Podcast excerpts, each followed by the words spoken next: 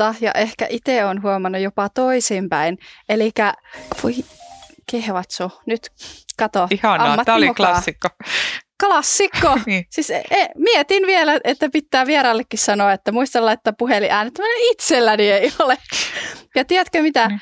Tämä on vielä sama soittaja, joka tota, soitti edellisenkin podcastin nauhoituksen aikaa, mutta silloin mulla oli äänettömällä. Mä katsoin no niin, vielä. Tämä on XC Party Podcast. Kestävyys- ja luontourheilun rakkautta ja raastoa. No niin, täällä ollaan tällä kertaa erittäin mielenkiintoisen aiheen ympärillä puhumassa unesta. Ja minä olen Iida Meriläinen, valmentaja XC-partyssa ja Vieraana mulla on Eeva Löfgren, unilääkäri. Tervetuloa. Kiitos. Kiva tulla. Ja me tuossa just Eevan kanssa ehdittiin vähän aamulenkeistä vaihtaa kuulumisia. Haluatko vielä kertoa, minkälainen aamulenkki sulla oli?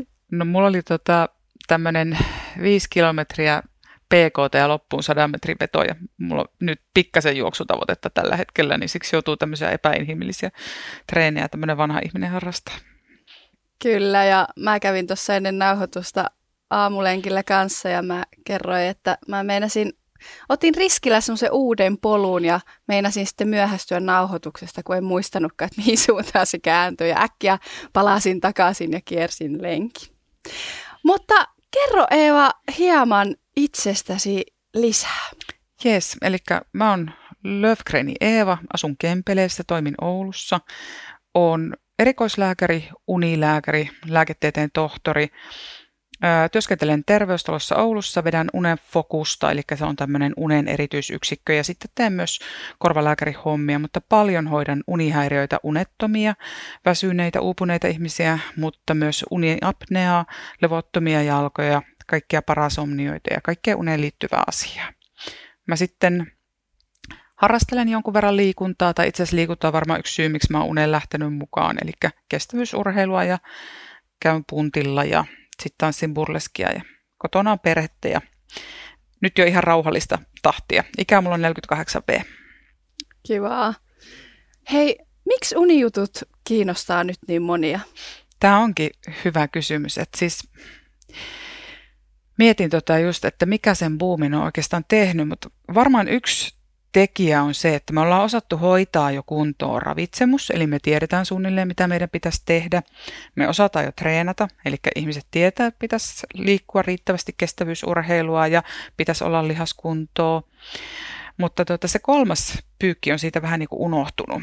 Ja nyt sitten yksi iso tekijä on myös se, että meillä on tullut paljon tämmöisiä kuluttajalaitteita, joissa sitä unta merkataan ja mitataan. Eli tavallaan aikaisemmin sitä unta ei ole pystynyt mittaamaan eikä arvioimaan. Että me ollaan vaan ajateltu, kun me ollaan aamulla herätty, että kai tämä riittää ja lähdetty töihin, mutta nyt me voidaan katsoa suoraan kellosta pisteet. Me nähdään meidän leposykkeet, me nähdään unen tahti, me nähdään, miten meidän sykevariaatio on palautunut siinä une, tai muuttunut siinä unen aikana me voidaan nähdä sovellutuksista jonku, tai sovelluksista jonkun verran myös noita eri univaiheita. Eli meillä on paljon enemmän tietoa siitä unesta, niin me pystytään arvioimaan sitä paremmin. Kyllä. Itsellänikin on semmoinen ourasormus, mistä esimerkiksi olen katsonut dataa pari vuotta ja monihan katsoo sykemittarin kelloista. Miten sä katsot sä itse? No joo, siis mä katson leposykkeen. Että sen mä katson aina, että miten mun syke on yön aikana mennyt, mutta esimerkiksi ouraa mulla ei ole, että varmaan olisi ihan kiva olla, mutta mä jotenkin ajattelen itse, että mitä vähemmän mä siihen sitä unta niin kuin kaivelen omalta osaltani, niin se pysyy rennompana. Ja sitten toki onhan se yksi juttu tärkeä, mitä me unesta tiedetään nyt paljon enemmän, mitä vaikka 20 vuotta sitten. Että me ollaan tajuttu se, että unen aikana meidän aivot puhdistuu. Puhutaan Oulussa aivopesureista, eli lymfaattinen järjestelmä huuhtoo aivoja ja sitten me toisaalta tiedetään oppimiseen ja unien näkemiseen ja kaikkeen tämmöiseen liittyviä asioita paljon enemmän mitä ikinä ennen. Eli siinä on tullut monta, monesta suunnasta sitä sykettä tavallaan, että miksi se uni on noussut niin valtavan tärkeäksi. On, ja sitä tulee monesta tuutista ja sanotaan, että tuolla telkkarissa ja somessa ja muualla, että nuku hyvin, näin saat unta paremmaksi. Se varmaan lisää myös siitä paineita, että Ää, kyllä. nukunko mä hyvin? Mm, kyllä, juuri näin. Aa. Ja se on, se on myös niinku itsellä, mä katson kanssa siis mm, urheilijan näkökulmasta leposykettä. ja sitten sykevälivaihtelua. Sitten mä katson kehon lämpötilaa, kun se sormus mittaa mm. sen, ja sitten hengitystiheyttä. Et niitä mä vähän silleen sitä kompoa vertailen. Kyllä. Ja sitten ehkä sekin, että tavallaan, että sitä kehoa pitää kuunnella. Että sitten kun liikkuu paljon ja sitä kehoa käyttää, niin kyllä mä edelleen luotan aika paljon siihen keholliseen tuntemukseen myöskin, mutta me ei oikein enää tunnisteta niitä merkkejä. Eli me paljon ennemmin katsotaan kelloa ja sanotaan, että voi lähteä lenkille, vaikka toisaalta tuntuu, että olo on ihan karsee. Ja mä ehkä toivoisin, että ihmiset enemmän oppis tuntee sitä omaa kehoaan. Siis toi on totta ja ehkä itse on huomannut jopa toisinpäin. Eli voi kehvatsu, nyt kato. Ihanaa, tämä oli klassikko. Klassikko. niin. Siis e, mietin vielä, että pitää vieraallekin sanoa, että muista laittaa puhelin äänet. Itselläni ei ole. Ja tiedätkö mitä? Niin. Tämä on vielä sama soittaja, joka tota, soitti edellisenkin podcastin nauhoituksen aikaa, mutta silloin mulla oli äänettömällä. Mä katsoin no niin, vielä. on joku taito.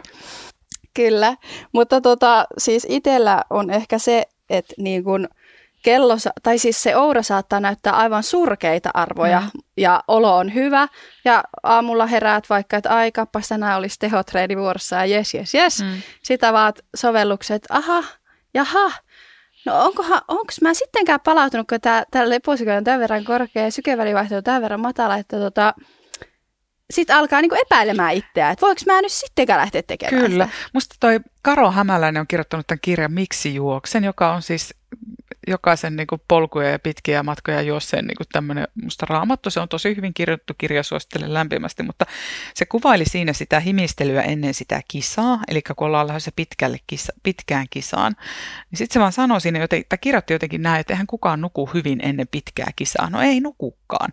Eli tavallaan, että jos me niin katsottaisiin niitä sykelukemia siinä ed- kisaa edeltävänä yönä, kun ollaan kaikki vessapaperit taiteltu ja laskeltu ja mietitty kaikki energiakeelien määrät, niin eihän me kenenkään kannattaa startata. Joo, aivan totta. Ja silti kuitenkin selvitään. Siis me selvitään yllättävän hyvinkin, vaikka meillä on välillä huonoja öitä. Että, että mä sanoisin näin, että ihmisellä on hirvittävästi joustavuutta ja toimintakykyä ja niin kuin mittarit on hyviä. Ja, että sitten jos se kello on aina sitä mieltä, että sä oot uupunut ja väsynyt, niin silloin pitää niin kuin siihen uskoa. Mutta jos on semmoinen hyvä fiilis, niin ehkä kuunnellaan kehoakin välillä. Niin ja eikö se sillä sanota, että enemmänkin sitä niinku trendiä ja linjaa seuraa kuin sit niitä yksiä juuri huonoja näin. öitä Kyllä, tai juuri näin. hetkiä?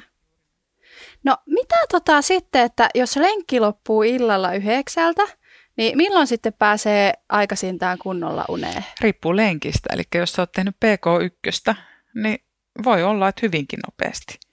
Mutta sitten jos tehdään kovaa treeniä, eli tehdään kovaa treeniä sillä tavalla, että se keho lämpenee voimakkaasti, tai sitten se on semmoista sympatikotonusta nostavaa treeniä. Ei tarvitse olla välttämättä niin kuin sydäntä kuormittavaa, vaan se on niin kuin hyvin vaativaa taitotasoltaan tai, tai muuten, tai, et, tai siinä tulee ristiriitatilanteita tai tulee turhautumista, niin nämä nostaa, niin kuin, kova treeni nostaa sitä kehon lämpötilaa, joka estää melatoninin ja kun kehon lämpötila on liian korkea, niin melatoniini ei erity, eikä me saada sitä melatoniinipiikkiä siihen iltaan.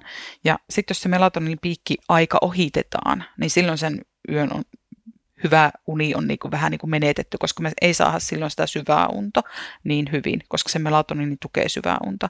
Toki sitten, jos se treeni on vähän erilaista, että se on just kierroksia lisäävää, eli meidän sympatikotonus aktivoituu Eli opetellaan hyvin vaativaa uutta taitoa tai tulee joku ristiriitatilanne siinä tai turhautuu voimakkaasti tai niin edespäin, niin se taas virittää meidän niin kuin aivoja tämmöiselle sympatikotonukselle ja se vaikuttaa siihen uneen myös. Monihan sanoo sitä, että vaikka jonkun iltakisan tai lenkin jälkeen, että käy niinku kierroksilla. Kyllä. Et mitä se tarkoittaa, kun käy kierroksilla? Siis siinä on just tämä sympatikotonia, eli meillä kehossahan on tämmöinen meidän rauhoittamis- rauhoittamis- ja aktivointijärjestelmä. Ja, tota, meille opetettiin tämä lääkärikoulussa aikanaan näin, että sympaattinen sykähdyttää ja parasympaattinen paskattaa. Eli tässä tulee nämä niin kuin ytimessä. Eli sympatikotonus on se, että millä me juostaan kilpaa ja otetaan se edellinen selkä kiinni ja jaksetaan taistella ja ollaan juostu sutta karkuun ja pelastetaan palavasta talosta tavarat. Ja sitten se parasympaattinen on se, joka rentouttaa meitä, joka rauhoittaa meitä. Ja silloin suoli toimii, me syödään, ruokaillaan, harrastetaan seksiä ja nukutaan. Ja jos meillä on sympatikotonus hyvinkin aktivoitunut, niin kuin pitkässä kisassa, se lämpötila, keho niin kuin fyysisestikin aktivoituu, sitten toisaalta myös mieli on vireempänä, koska on tapahtunut niin paljon ja sitä haluaa jakaa ja sitä on vieläkin aivan kierroksessa kaikesta jännästä, mitä siinä on tapahtunut, niin tota, silloin me ollaan niin sanotusti siellä sympatikotonuksen puolella vahvasti ja ennen kuin se sympatikotonus saadaan rauhoitettua, niin me ollaan kierroksilla. Kyllä, kuulostaa ihan loogiselta. Mitä tota, sitten, että minkälainen vaikutus elimistöön tulee, jos yöllä juostaan tai pyöräillään jossain tapahtumissa ja unet jää välistä tai että menee sinne ihan niin kuin tosi myöhään yön puolelle? No siis kyllähän siitä palautuminen kestää monta päivää. Eli tota, uni ei ole semmoinen asia, että, että jos mä nyt päätän ensi yönä mennä nukkumaan vasta neljältä, että mä en saa siitä neljästä seuraavaan päivään, vaikka mä nukkusin siitä sen kahdeksan tuntia, niin mä en saa samanlaista unta kuin mitä mä saisin silloin, jos mä menisin nukkumaan kymmeneltä, niin kuin mä normaalisti menen. Eli meidän pitää nukkua tiettyä aikaa vuorokaudesta, että se uni on ylipäätään meille mahdollista. Ja me saadaan siinä alkuyön pätkässä syvää uni, myöhemmässä unen ajassa me saadaan REM-unta, joka on meidän taitojen kautta ja tunnekäsittelyn takia tärkeä aika. Ja jos me siirretään sitä yöunta myöhempään, niin kyllä me nukutaan, mutta se uni on erilaista. Siinä jää se syvä unen vaihe pois. Mutta tässä on se hyvä puoli, että, että me varmaan se kisa klaarataan ja kisan jälkeen ollaan aika kierroksilla, me ei saa sitä unta. Mutta sitten kun me siitä seuraavana päivänä jotenkin yritetään puolivaloilla selvitä, niin meillähän on kova unipaine. Eli meillä on siellä kertynyttä adenosiinia, jota me ei ole saatu unella poistettua. Valvominen kerryttää tämmöistä adenosiinia, joka aiheuttaa niin sanottua unipainetta. Niin jos meillä sitten seuraavana iltana mennään nukkumaan oikeaan aikaan, vaikka meillä on sitä univajetta, niin meillä on vielä sitä edellisen yön uni velkaa siellä taustalla niin paljon, että me sitten otetaan kiinni aika paljonkin, jos meillä seuraavana iltana on hyvät olosuhteet päästä nukkumaan. Eli sitten saahan se adenosiini poistettua. Mutta se, että jos on hirveän herkkä uni, niin ne yökisat niin voi näkyä pari päivää. Kyllä. Joo, sitähän sitten niinku, no mä en ole itse yöllä tai yön yli kilpailu, mutta tota, siinähän sitten just, jos on vaikka sanotaan valvonut muuten jossain juhlissa tai näin yön yli, sitä on tosi väsynyt sitten silloin seuraavana. No mä oon tehnyt siis, olen sekä juhlinut, mutta olen myös kisannut yön yli kisoja. Ja tota, kyllä mä sanoisin näin, että, että tota, se on ihan vastaavanlainen krapulapäivä se seuraava päivä, vaikka ei tippaakaan alkoholia ottanut. Jos sä oot koko yön pyöräillyt tai rogannut jossain pusikossa, niin se seuraava päivä, niin kun, kyllä siinä sipsiä syyä ja purkeria vedetään, koska siis ensinnäkin se, että se ravinnon tarve on paljon isompi univelassa ja muutenkin ollaan aivan pöhnässä, että se univelka tekee sen kyllä. Mi- missä tota, kilpailussa onko sä itse harrastanut enemmänkin tämmöistä yön yli no siis, tapahtumissa Mä oon ollut kaksi semmoista yön yli kisaa. Mä oon äh, käynyt Rogain kisassa, eli Rogainhan on tämmöistä pistesuunnistusta. Et me mentiin silloin jalan ympäri Oulua yksi yö, eiku kaksi kisaa mä oon tainnut vetää. Toisen kerran vettiin pyörällä. Sitten mä oon käynyt tuolla Kairacrossissa ylläksellä retkeilemässä kaverin kanssa, backraftien kanssa. Se oli aika jännää täytyy sanoa, että sit jätettiin kesken aamuilla, kun todettiin, että meidän eväät ei riitä loppuun saakka. Ei sekä taidot eikä oikeastikaan ruoka. Se oli niin paha yhdistelmä, että sitten piti lopettaa. No nautitko sä niistä? On, onko se sun juttu? No pakko kai siitä on nauttia, jos siinä toistuvasti menee, mutta, mutta tota, ehkä ne yökisat ei ole, mutta siis tuommoinen itsensä haastaminen hulluissa tilanteissa, niin monellakin tapaa, niin se on kiva. Siis tiedätkö, mä tajusin, että mulla nyt aika selvästi kultas muistot, koska olenhan mä yöllä urheillut. No niin. sen yhden kerran, minkä lupasin jäävän viimeiseksi Jukolan viestissä. No niin, sieltä se tulee. No minkälainen oli seuraava päivä olo? Olitko virkeä? En. Siis mä, mä muistan sen, kun siis mä itse on yliopistolta tuota liikunta, liikunnalta valmistunut. Ja meillä oli täällä Jyväskylässä liikuntatieteellisen joukkue, ja sitten mut perusteltiin siihen kolmannelle osuudelle sillä perusteella, että mä oon kovin juoksemaan. Ja huom, mä en osaa juurikaan suunnistaa, mm, etenkään mm, yöllä. Mm. Ja mä muistan, että mulle sanottiin, että joo, se sun osuus on sitten joskus, sä ehdit nukkua siinä, että se on varmaan neljä viiden aikaan alkaa. No, sitten mä olin siinä menossa telttaan nukkumaan joskus yhden vähän ennen yhtä ja mulle soitetaan, että joo, että nämä kaksi ekaa osuutta on vetänytkin aika hyvin, että sun lähtö on tuossa varmaan vähän ennen kahta. Enkä mä ehtinyt nukkua yhtään, mm. mä heitin kamat päälle, mä menin puomille seisomaan, mä jaksoin siinä sillä osuudella, mikä kesti siis muistaakseni kaksi ja puoli tuntia, niin keskittyä puoli tuntia. Mm. Ja mä muistan, että sitten mä juoksin muiden perässä sen lopun. Ja olin siis todella väsynyt aamulla. Ja mä muistan, mä olin erään sitten juoksijan kyydissä, pääsin kotiin ja mä lupasin niin pitää sitä hereillä, että se ei nukaha. Ja mä olin nukahtanut saman tien, kun auto lähti liikkeelle. Se oli varmaan tosi kiitollinen, kyllä. Tota, mut, siis mä olin niin, niin väsynyt, että mä en pystynyt millään pitää itteni Mutta tuliko sulla yhtään sitä adrenaliinipiikkiä siinä suorituksen aikana kuitenkin silleen, että sä kuitenkin suoriuduit paremmin kuin sä yleensä, jos ajattelee, että sut keskellä yötä olisi herätetty tekemään jotain rutiinihommaa, niin kuin verrattuna, että se oli kisatilanne kuitenkin? Hyvä kysymys. Ja tuli ihan varmasti mm. siinä alussa, että et totta kai kun on tottunut kilpailuissakin niinku tsemppaamaan ja saamaan sen vireen mm. päälle, niin mä ihan siitä pisteestä, että mä olin laittamassa päätä tyynyyn ja nukahtamassa täysin, niin, niin kuin siirryin siihen tilaan, että hei, nyt mennään mm. täysiä, mm. mennään, mm. lähdetään juokseen mm. tonne. Et ehkä se mun väsymys liittyi siihen päähän, kun piti keskittyä siihen karttaan. Mm. Kyllähän mä juosta Kyllä. sitten taas niin kuin jaksoin että se ei ollut se ongelma. Joo, siis... Joo, nyt mä, muist... mm. Joo, mä muistan sen seuraavan päivän. Ei hitsi, mähän nukuin sen koko... Joo, kato, mä en mm, mm, mm, muista. Kyllä. Et siinä ei ole hirveätä eroa, että oot sä tanssinut paarissa siihen neljään asti vai oot sä juossut siihen neljään asti. Että se olotila on aika samanlainen. Joo, ja mä muistan sen, yl- siis mä en ehkä niinkään kehossa sitä tuntenut silleen niin sanotusti mm-hmm. fyysisesti sitä väsymystä, vaan mä muistan, että kun ei, mä en ollut varmaan siis koskaan ennen sitä urheiluyöllä, niin pää oli vaan niin, kuin niin väsynyt, Joo. aivot ja... No mulla on tietenkin tuossa taustaa se, että mä oon kuitenkin aika monta yötä valvonut työni puolesta aikanaan. Että sille mulla on joku semmoinen kyky, että mä saan sitten yöllä itteni kyllä niin kuin toimimaan, mutta tietenkin suden aika siinä neljän viiden aikaa aamuilla, kun pitäisi vielä jaksaa, niin se on aina ihan sama, mitä olet tekemässä, niin se on vaikeaa. Millä sä pidät itse silloin töissä hereillä? No tota, enää mun ei tarvitse, mutta tota, silloin siis kaikkein parhain, että se kun tekee semmoista työtä, millä on oikeasti merkitystä, joka on tärkeää, ja sitähän yöllä vaan tehdään, niin kyllähän siinä virkistyy, mutta eihän se kenellekään hyvää tee. Ja siksi mä en enää päivystä. että No, miten liikunnalla voisi parantaa unta? No siis ensinnäkin se, että meidän keho tarvitsee sitä kuormitusta, että, että jos me ei liikuta ollenkaan, niin meidän keho ei saa siis semmoista riittävää kuormitusta, joka lisäisi sitä unta. Et mä oon niinku kauhullani miettinyt tuossa korona-aikaa, kun ihmiset niinku aamutakki päällä, ne siirtyi sängystä läppärin eteen ja just kahvin keitti siinä ja sitten alkoi tekemään etätöitä ja sitten iltapäivällä se siirtymä sitten sohvalle.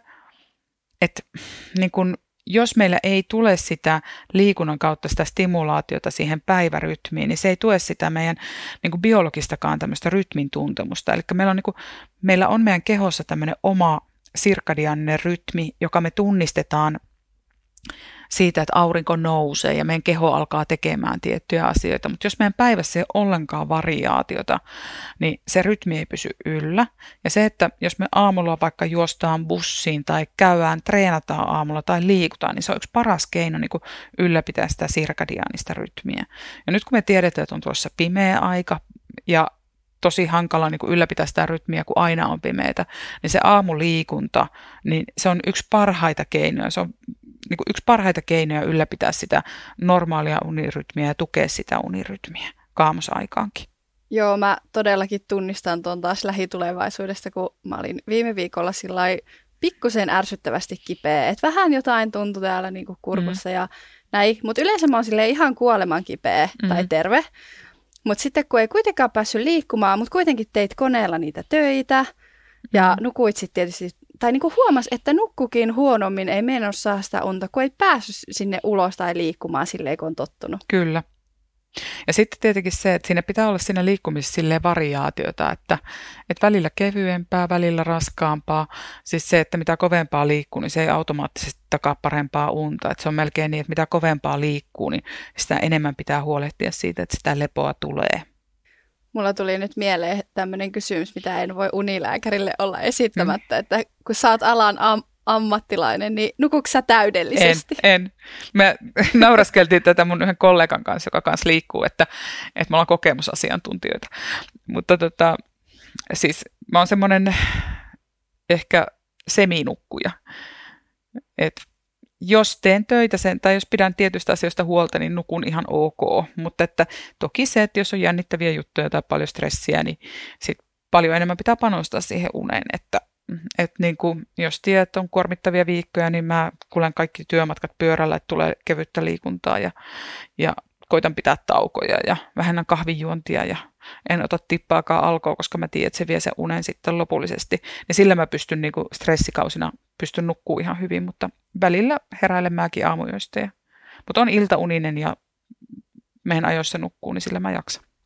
No miten sitten, kun on aamu- ja iltaihmisiä, tai onko semmoisia ylipäätään, ja pystyykö tätä tämmöistä rytmiä kääntämään tai vaihtelee, jos haluaisi? No siis itse asiassa on, että, että jos ajattelee meidän biologia, että miten me ollaan siellä laumassa selvitty, niin meillähän pitää olla niin kuin aamuun ja ilta. Muuten olisi nuotio sammunut ja sudet syönyt meidät.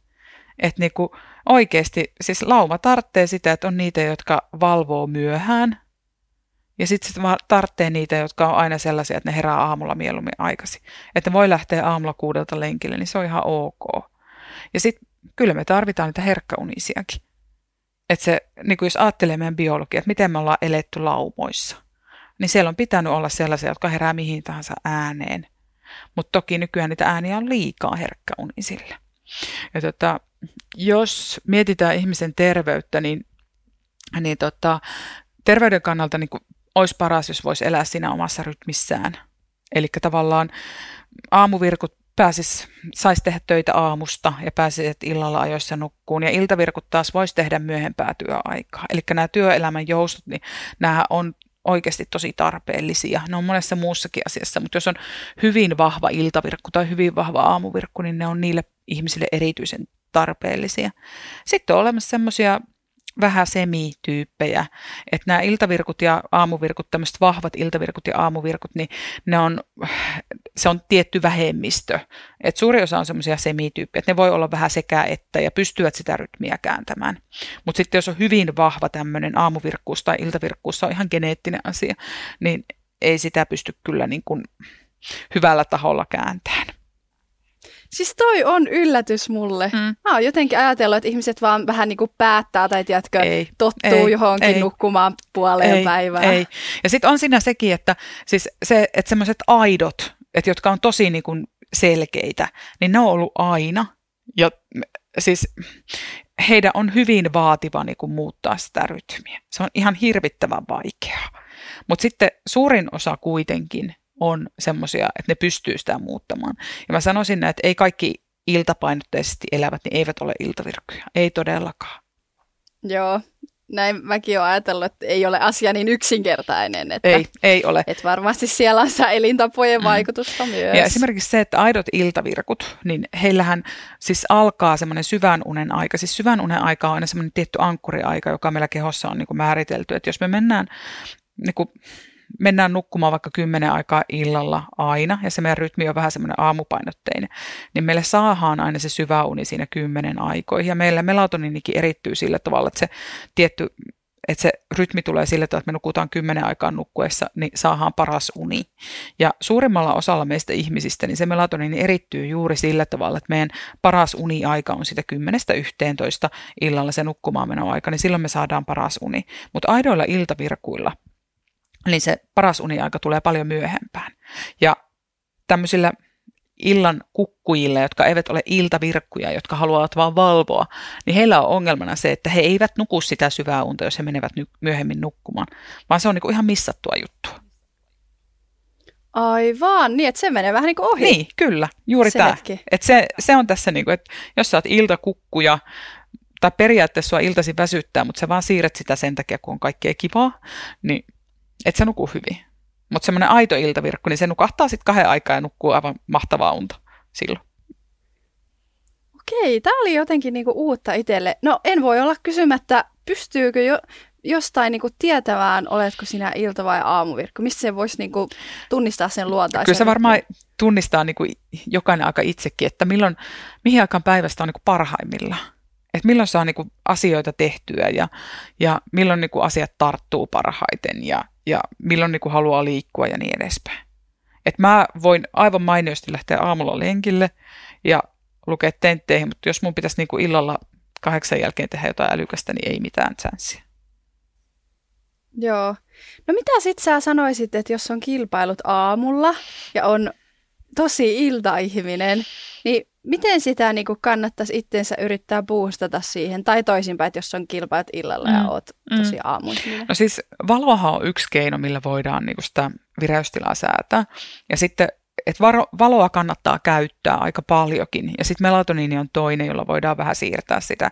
Et riippuu tietenkin, miten tärkeät ne kisat on, mutta että se, että jos ajatellaan, että me lähdetään vaikka toiselle vuorokausirytmialueelle, niin sehän on yksi tämmöinen tyyppi hetki, milloin meidän pitää sitä vuorokausirytmiä siirtää, ja se on ihan mahdollista. Valoa käytetään tukena, eli se, että jos sä sinä iltana, seuraavana aamuna on aikainen kisa ja saat iltavirkku, niin peli on menetetty, että sitä pitää tehdä sitä siirtoa jo paljon aikaisemminkin. Eli herätä aikaisemmin, ottaa sitä valoaktiivisuutta sinne, sinne aamupäivään hyvin vahvasti ja tehdä sitä jo monta päivää ennen sitä tärkeää kisaa. Ja sitten toisaalta ne illat rauhoittaa hyvin aikaisessa vaiheessa ja hyvin aikaisessa vaiheessa siitä illasta vähentää sitä stimulaatiota ja ehkä ottaa jopa melatoniinia siihen tueksi. Hyviä vinkkejä.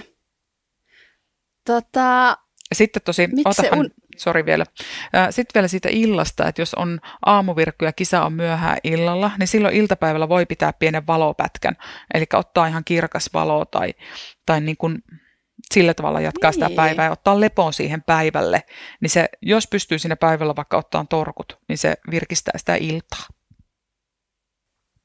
No, mulla olikin yksi kysymys sulle päiväunista mm. myöskin.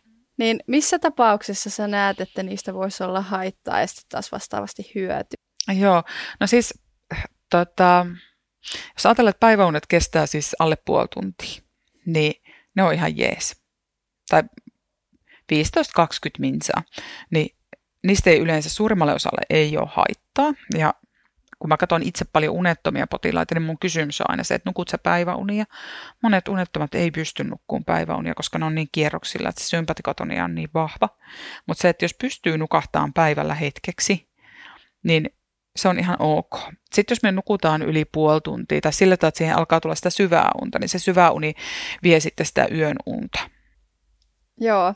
No mitä jos ne päiväunet sitten kestää yli puoli tuntia? No tota, siinä on vähän se riski, että ne voi viiä sitä yöunta kanssa. Mutta sitten joskus mä mietin aina sitten, että onko tämä tämmöinen bifaasinen nukkuja. Eli, eli jos se yöuni on vähän lyhyttä ja tota, siellä on sitä unen tarvetta ja sen pystyy sitten päivällä nukkumaan sillä tavalla, että se ei seuraavaa yötä häiritse. Ja sosiaalinen elämä ja työelämä sen antaa, niin mikä siinä? Että kunhan se unen jostain saa. Kyllä. Itse kyllä tunnustan, että kun nukun päiväunet jonkun tehotreenin jälkeen, niin ne hyvin usein oli ennen semmoista niin kuin tuntia ja nykyään ne on joku 45 minuuttia. Joo. Siis vähän yli. Siis urheilijoillahan unen tarve on suurempi. Että se on sulle ihan sallittua. Ja Joo. kyllä mä itsekin ajattelen aina, että, sille, että mä mietin aina, että se, musta se niin kuin päiväunet on semmoinen mahdoton lahja, semmoinen ihanuus, jota mä harrastan lomalla tai joskus viikonloppuisin, että jos mä saan nukuttua päivällä, niin vaikka se pikkusen ehkä seuraavaa yötä saattaisi vaikuttaakin, niin en koe mitään paineita siitä. Kyllä. Ja nykyään mä oon ehkä alkanut vähentää sitä silleen, että sitten niinä kovina päivinä yrittää nukkua, mutta aina ei ehdi, mm. niin yrittää niin priorisoida ne niille päiville. Et kun eikö sitä sanota silleen, että se on vähän niin kuin laittaisi treenin pankkiin sitten, kun menee lepäämään On, on, kyllä, joo, on. Siis sehän unihan on lyhyelläkin pätkällä, niin se on hyvin uudistavaa, palauttavaa. Joo. No, miksi uni on liikkujalle niin tärkeää? No ensinnäkin se, että unen aikana meidän sydän saa levätä. Eli siis sydämen rytmi palautuu silloin ja se on niin kuin sydämelle, että meidän leposyke kun on merkittävästi matalampi, niin sydän saa rauhoittua silloin. Verenpaineet laskee. Eli niin kuin fysiologisesti se on ihan valtavan tärkeä asia. Ja jos me kuormitetaan kehoa, niin sille pitää tulla myös palautumista. Se palautuminen on sitä tärkeämpää, mitä enemmän me kuormitetaan. Meidän aivot palautuu unen aikana erityisen tärkeää myöskin. Eli se, että jos meillä ei tule riittävää palautumista aivoihin, niin meidän kognitiivinen kehitys heikkenee. Ja sitten jos mietitään unen vaikutuksia niin kuin taitojen oppimiseen, mietitään vaikka jotain telinevoimistelija, jääkiekkoilija, jotain muuta, tai mikä tahansa laji, joka, jos se joudutaan opettelemaan joko motorisia tai muita taitoja, niin jos me ei nukuta riittävästi, niin me ei opita niitä taitoja toi ei kuulosta hyvältä ajatellen niin kuin lapsiakaan, jotka viettää paljon aikaa ruudulla ja harrastaa vaikka jotain pallopelejä ja ihan sama mitä tahansa telinevoimista tai muuta, niin heti tuli tälle liikunta-alan koulutuksen kautta, tiedätkö, mieleen, mm. että ei tue ainakaan sitä oppimista sitten ne huonot. Ei tue ja sitten niin kuin varsinkin tämä, että jos se viimeiset treenit niin kuin lapsilla ja nuorilla on, niin ne on aika myöhään. Joo. Ne on aika myöhään ja sitten siitä pitäisi palautua ja saada niinku unesta kiinni, jos olet tehnyt kovan treeni vaikka illalla kahdeksan aikaan. Pitäisi päästä nukkumaan, oppia taitoja ja sitten seuraavana aamuna sulla on herätys kuudelta, kun sulla on joku aamujää tai joku treeni siinä ennen seitsemää. Niin jotenkin mä sanoisin näin, että sillä saa paljon keskeyttäviä, urheiluuran kesken lopettavia, jos unta ei kunnioiteta. Kyllä, puhumme edelleenkin tärkeästä mm, asiasta. Kyllä. Tota, tarviiko sen olla aina, vaikka niiden päiväunienkin, niin, niin kuin unta, vai saavutetaanko nämä samat hyödyt sitten vaan niin kuin silmiä kiinni pitämällä, vaikka ei päästä ihan täysin uniin? No siis ihan kaikkea ei saada. Että kyllähän se uni on niin kuin ykkönen, mutta siis se, että pystyy rentoutumaan, että antaa itselle semmoisen hetken, että on hyvä olla, ihanasti täkki lämmittää ja tyyny tuntuu mukavalle ja niin kuin, että on semmoisessa unen kaltaisessa tilassa, niin se, se palauttaa ihmistä. Eli se on tosi arvokasta. Ja kyllä me tässä ajassa aika paljon suoritetaan ja vaaditaan itseltämme paljon, niin mä toivoisin, että jokaisella olisi semmoinen hetki, että ne voisi sitä torkkuvilttiä vähän käyttää. Eli se ei ole huuhaata, että vaikka viien minuutinkin teholepohetki on kuitenkin hyödyllinen. Siis ei ole. Se on tosi tärkeää ja tosi tarpeellista. Ihana kuulla. Mm-hmm. Tota, mä olin hu- lapsena huono nukkumaan. Mm-hmm. Mä muistan, mä, niin kun, mulla oli kaiken maailman unihaasteita ja tämmöisiä, mutta sitten musta tuli ihan ok nukkuja ja mä sain niistä päiväunistakin kiinni. Onko tämä tyypillistä, että tämä unityyppi ihmisissä voi niinku vaihtua iän myötä? No itse asiassa on ja niinku, tavallaan on, kyllä. Eli tota, me voidaan oppia semmoisia unitaitoja. Että nämäkin on ihan opittuja taitoja. Ja sitten jos siellä mielessä pyörii paljon lapsena paljon asioita, että on tavallista aktiivisempi joko motorisesti tai älyllisesti tai sekä että, niin se voi olla, että se yö on aika vilkasta. Mutta tota... Oiko oli jotenkin ihanan tolleen kehuasti sanottu toi, että mistä se saattaisi johtaa, että nukkuu Niin, niin. mutta sitten tota, ja sitten ei ole ehkä osattu tukea tarpeeksi sitä yöunta. Mm. Eikä osaa itse niitä keinoja, mutta mehän opitaan koko ajan. Eli me voidaan opetella sellaisia taitoja, että me tiedetään, että ehkä meillä ei kannata makuuhuoneessa olla kauheasti kuvioita tai yövaloja tai muita vastaavia ja ymmärretään se, että, että me voidaan tehdä vaikka joku pieni rentoutusharjoitus, jos me yöllä herätään tai että osataan rauhoittaa itsemme. No tota, Miksi sitten keski-iässä unenlaatu monella heikkenee, että esim. aamuyöllä tulee heiräilyjä ja on vaikea nukahtaa uudelleen? Tämä on kyllä aika tärkeä kysymys. Siis tässä on kaksi asiaa. Eli ihan fysiologisesti, jos ajatellaan, niin naisilla varsinkin estrogeeni kun estrogeenin määrät alkaa hieman heiketä, niin meidän uni heikkenee. Ja ihan käypähoidossakin on mainittu, että estrogeenin korvaushoito on yksi tämmöinen ensimmäinen asia, mikä aloittaa semmoisella keski-ikäisellä naisella, jolla unet heikkenee. Ja tota, se on kyllä monesti semmoinen, että sitä saa ihmisille vähän kaupata itse en niitä kirjoita, mutta gynekologeille ohjaan, koska monet ajattelee siinä 45V, että ei voi olla vielä estrogeenipuutetta, kun mulla on kaikki kierto ja kaikki pelaa, mutta tuota, kyllä se vaan voi olla. Eli se estrogeenimäärä alkaa heit- heittelemään ja silloin tulee ekat oireet. Toinen asia, mikä sitten voi olla, niin on se, että, että varsinkin naisilla, miehilläkin tosin testosteroni tippuu, mutta hi, pikkusen hitaammin, mutta väsymystä miehillä voi myös matalat testosteronin arvot selittää. No sitten naisilla myös kiertoasiat, eli kun kierto alkaa hiipua, niin kier- vuodot runsaantuu. Eli vuotoa tulee enemmän ja sitten me menetetään enemmän rautaa. Ja tota, jos sitä rautaa menetetään ämpärikaupalla, niin sitten tulee levottomia jalkoja ja se uni pät- pätkii enemmän. Mutta sitten toinen asia, joka on minusta aika tärkeä kanssa, niin on se, että, että kun me ollaan keski-ikäisiä ihmisiä, niin meillä voi olla omat vanhemmat huolettavina. Sitten meillä on teini-ikäiset, jotka siellä juttelee aina niin kannustavasti vanhemmille. Ja sitten meillä on tietenkin töissä aika paljon haasteita. Me ollaan just siinä tilanteessa, että, että meiltä vaaditaan paljon ja me vaaditaan itseltämme paljon. Ja sitten me ollaan joukkueenjohtajia lasten urheiluharrastuksessa ja vielä kaikkea muutakin. Ja sitten kun illalla on kello 11, niin ripustellaan vielä pyykit lähtissä ja mietitään, että kuka leipoo mokkapalat. Niin siinähän voi miettiä sitten, että missä vaiheessa sitten nukutaan. Eli jotenkin sitä niin. elämää pitäisi keventää. Et ei, niin kuin, Aika hyvin niin, kuvaat. Niin. Aivan, totta. Hyvät näkökulmat kyllä annoit molemmat niin kuin, näkökulmat ja niitä varmaan on vielä muitakin, mutta hmm. sain kyllä kiinni. Onko sä itse huomannut tämmöistä? No jossain määrin kyllä, mutta toisaalta mä oon kyllä keventänyt elämää aika kivasti. Että, että silleen niin kuin, mä tätä unta harrastan niin kuin sekä työssä että vapaa-ajalla, niin koitan elää niin kuin opeta mikä on sun, mitä sä tykkäät vapaa-ajalla tehdä tai miten sä rentoudut? No, mulla on koira ja tota, siis sille, toki mä suoritan varmaan monien meistä aika paljonkin, mutta, mutta tota, mä liikun mun koirani kanssa ilman mitään kuulokkeita tai mitään muuta. Et se, sitä en laske urheiluksi enkä mikään, mutta kuljen sen kanssa päivässä kerran kaksi lenkiä ja silloin katsotaan mitä koira nuuski ja katsotaan mistä sorsat lähtee ja miten tuuli suhisee ja onko merellä aaltoja ja miten syksy on edennyt. Ihana. Ja sitten mä neulon.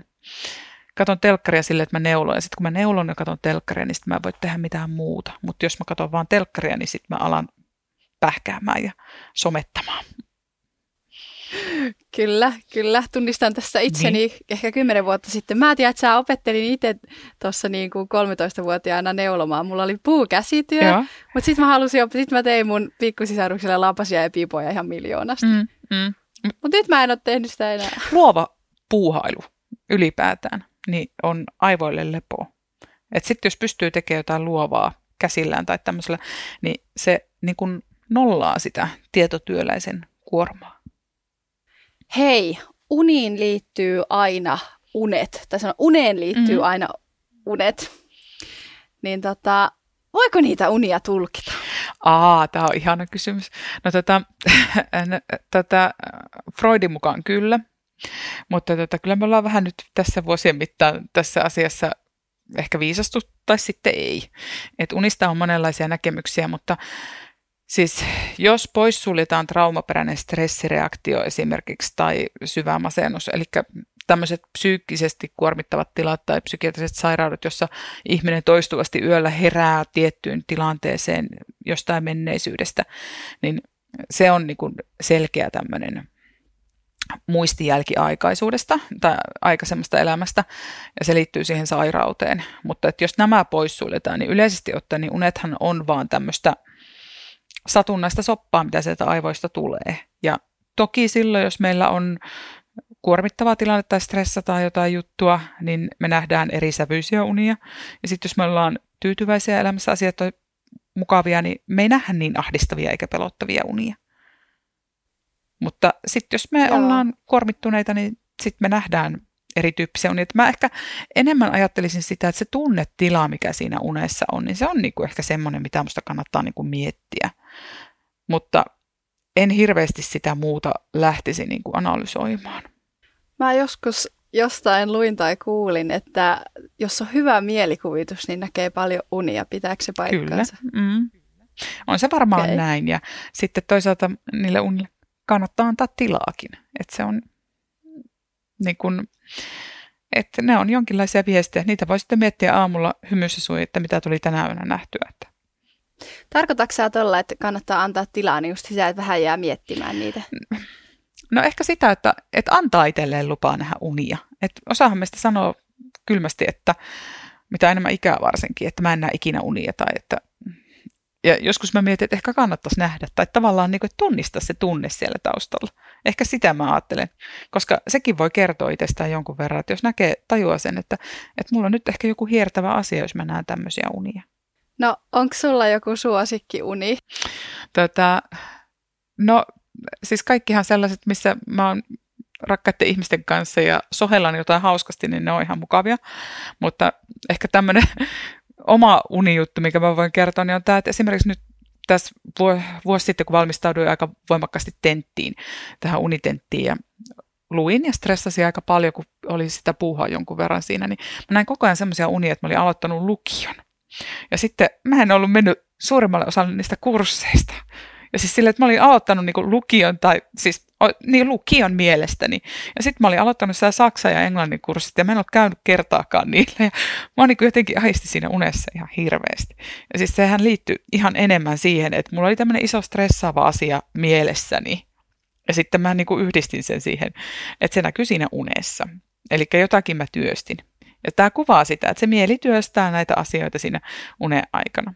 Että se tunnetila ehkä näkyy siellä. Mutta sitten pitää aina miettiä, että voinko mä keventää jotakin tai että ehkä tämä on ohi menevää ja kohta tämä loppuu. Kisaajillehan perus semmoinen huono uni on, että myöhästyy sieltä lähtöviivalta. Niitä kaikki, Olen nähnyt. Joo, ja kaikki tavarat on hukassa. Joo, ja ei millään mene se monojalkaa. Joo, kyllä. Tai numeroliivi päälle. Joo. Mun, haluatko kuulla mun suosikkiunen? Noniin. Me katsot, siis mulla tulee herkästi uniin kaikki, mitä edellisiltana tehty. Mm, mm. Ja mä käytin tätä yläkoulussa siihen, että jos mä halusin nähdä vaikka jostain tyypistä unta, Oi, niin mä katsoin sitä sen kuvaa. Mutta siis mä, me katsottiin yhtenä iltana vanhoja Pyeongchangin hiihdon olympialaisia. Oi. Ja mä olin olympiasprintin finaalissa Jessie Dickinsin mm. ja olikohan Stina Nilssonin kanssa ja Maarit Björkenin kanssa. Mm. Ja mä olin toinen. Mahtavaa, joo, kyllä. Joo. Et se oli. Sitten mä oon nähnyt itteni tota, harjoitusleirillä Teresa Juhaukin kanssa Pohjanmaalla telttamajoituksessa. Joo, siis niin. Ja tätä, näähän on ihan jaunia, eikö ole? on, on. Mutta sitten se kisayötä edeltävä uni just se, että sä heräät ja kaikki on unohtunut ja sulla ei ole mitään ja lähtö on just ja... Niin, ne on niitä klassikko ehkä, mitkä jokainen kilpailija tunnistaa. Ne on kyllä ärsyttäviä. Mutta hei, vielä mitkä on, jos sun pitäisi niinku tiivistää tai kertoa, niin just ne nykypäivä yleisimmät unihaasteet? No siis ihan ehdottomasti yleisin on tavallaan se, että se unta ei kunnioiteta. Että se niinku, me tehdään kaikkea muuta kuin nukutaan. Ja sitten oletus on se, että jos koko päivän on vetänyt ihan hirveällä tahdilla, niin että se uni tulee sitten, kun mennään sänkyyn. Ja se on ihan höpöhomma, että se hyvä uni tehdään päivän aikana. Että siinä päivässä pitää olla semmoisia seesteisiä taukoja, että sulla on hetki aikaa hengähtää. Pitää mennä siis istuun lounaspöytään, semmoiseen pöytään, missä ka- nauretaan eniten. Siis nauruhan puhdistaa, kyllä. Ja sitten pitää hölmöillä se, katsoa joku kissavideo ja nauraa sille tai silittää koiraa ja nauriskella lapsen jutulle tai puolison kanssa tai niin kuin, että sitä päivää pitää tauottaa ja siinä pitää olla hyviä hetkiä. Että sitten voi nukkua yön hyvin. Mutta se uni ei ole itsestäänselvyys ja sille, että sitä pitää kunnioittaa, että sille pitää antautua. Että sitten me voidaan nukkua. Et semmoista dolce viittaa vähän enemmän silleen, että otetaan välillä vähän iisimmin ja, ja sille niin kuin nautitaan, että on niin kuin lupa höllätä ja hengähtää päivänkin aikana. Hyvin sanottu. Vähän sellaista karnevaalimeininkiä sinne päivään välissä. Niin, tässä, niin.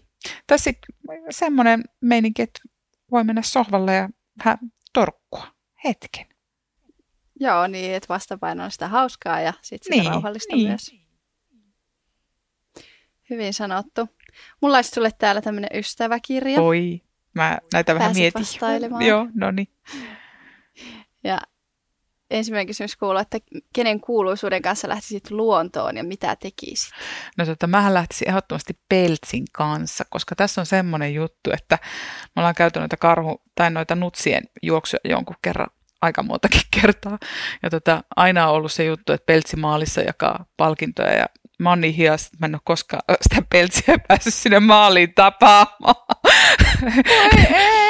Tämä on hirveän masentavaa, kyllä. Että terveiset vaan järjestäjille. Karu kohtalo. Kyllä, niin mä lähtisin Peltsin kanssa ja sitten tota, Peltsi saisi opettaa mua perhostamaan, koska mä en ole koskaan perhostanut. Musta se voisi olla se perhokalastus, semmoista meditatiivista luonnossa olemista. Varmaan nukuttu hyvin sen jälkeen. Uskon näin. Mm. No missä haluaisit käydä liikkumassa, missä vaan maapallolla? No tota, aika monessa paikkaa mä oon liikkunutkin, mutta ehkä mä sanoisin näin, että var, siis semmoinen aava selkä, aava merenpinta pohjoisessa lumessa, niin se on mulle se paras paikka. Että joka paikkaa ei tarvitse lähteä muualle, että mulle riittäisi ihan täällä lähellä. Ja aika paljon mä sitä teenkin. Kivaa. No mikä on sun Villeen urheiluunelma tai tämmöinen joku liikunnallinen tavoite tai elämys? Tuota, mä luulen, että mä oon tässä jo vähän himmailemassa. Että mulla on vähän pikkasen vaivoja, että silleen pitää vähän luopuakin jo. Me treenataan nyt Viehkolan puumia, joka on tämä mun porukka, missä mä juoksentelen, niin niiden kanssa me treenataan Atenan maratonille. Vähän jännittää, että pystykö mä ylipäätään starttaamaan. Et, mutta treenaan silti, että toivon, että pystyisin, mutta vähän näyttää jännälle. Mutta ehkä noi tuommoiset seikkailukisat ja tollaset, tai sitten joku Norjan joku tommonen kauhea kiipeilyjuttu, niin olisi niitä upeimpia, mutta aika paljon mä oon tehnyt, että nyt mä vaan jännityksellä odotan, että mitä tämmöisellä kuntouttavaa liikuntaa harrastava, niin pystyy vielä tekemään. Mä pidän sulle peukkuja, että sä pystyt. Kiitos. Uh, no mitä sä teet ensimmäisenä, kun sä tulet lenkiltä pois? Ö, siis mulla on koira, joka rakastaa mua yli kaiken, niin ennen kuin mä saan kenkiä edes jalasta, niin mun pitää sen koiran kanssa pussailla ja sitä tervehtiä antaumuksella ja heittää sille lelua. Sitten kun mä oon sen tehnyt, niin Oi. niin sitten mä voin tehdä mitä tahansa muuta, mutta ennen sitä ei, ei, ei pysty. Että se koira on pähkinöinen, kun mami tulee kotiin. Vastaanottokomitea? Kyllä. Loistavaa, se on oikein. Tota, no sit mä haluaisin viimeisenä kysyä sulta, että mikä olisi sun paras vinkki selättämään nykypäivän unihaasteet? saat vielä tiivistä. Ottaa rennosti, että otettaisiin, nautittaisiin elämästä ja siis äh, just se Dolce Vita, siis läheisyys ja se, että, on, että, että antaa itsellensä nautintoa. Että se voi olla halaamista, silittämistä, koiran tai puolison tai lapsen silittämistä. Se voi olla seksiä tai vaikka itsetyydytystä. Siis tämmöinen niin kuin, siis sille, että antaa luon itselleen nautintoa. Ja siis se voi olla sitäkin, että käy kahvilla ja syö pullon ja juo kahvia hetki. Mutta silleen, että mm. Jos, me ei sitä, jos me ei suoda itsellemme hyvää, niin ei me nukutakaan. Kiitos vastauksesta ja kiitos vierailusta ja oikein mukavaa päivän jatkoa. Joo, kiitos.